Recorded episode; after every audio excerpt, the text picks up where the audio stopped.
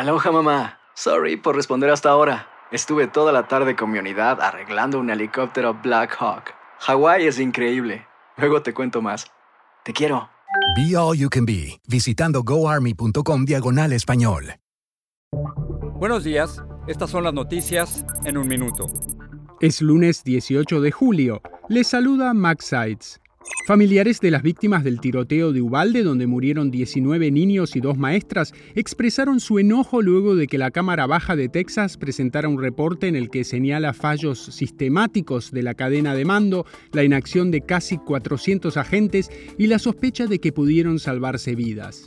Se espera que este lunes presenten los resultados de la tercera autopsia realizada a Devani Escobar, la joven hallada muerta en Nuevo León en abril. Esta necropsia, solicitada por el gobierno mexicano, busca esclarecer cómo falleció tras dos autopsias con resultados divergentes.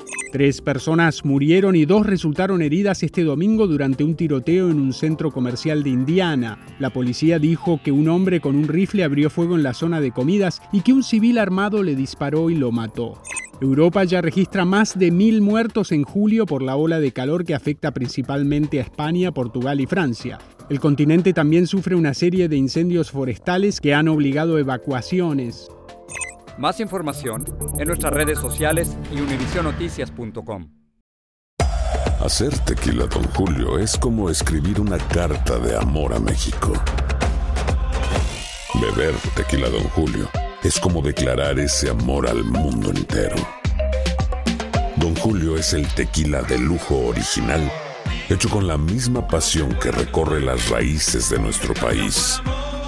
Porque si no es por amor, ¿para qué? Consume responsablemente. Don Julio Tequila, 40% alcohol por volumen, 2020. Importado por Diageo Americas, New York, New York.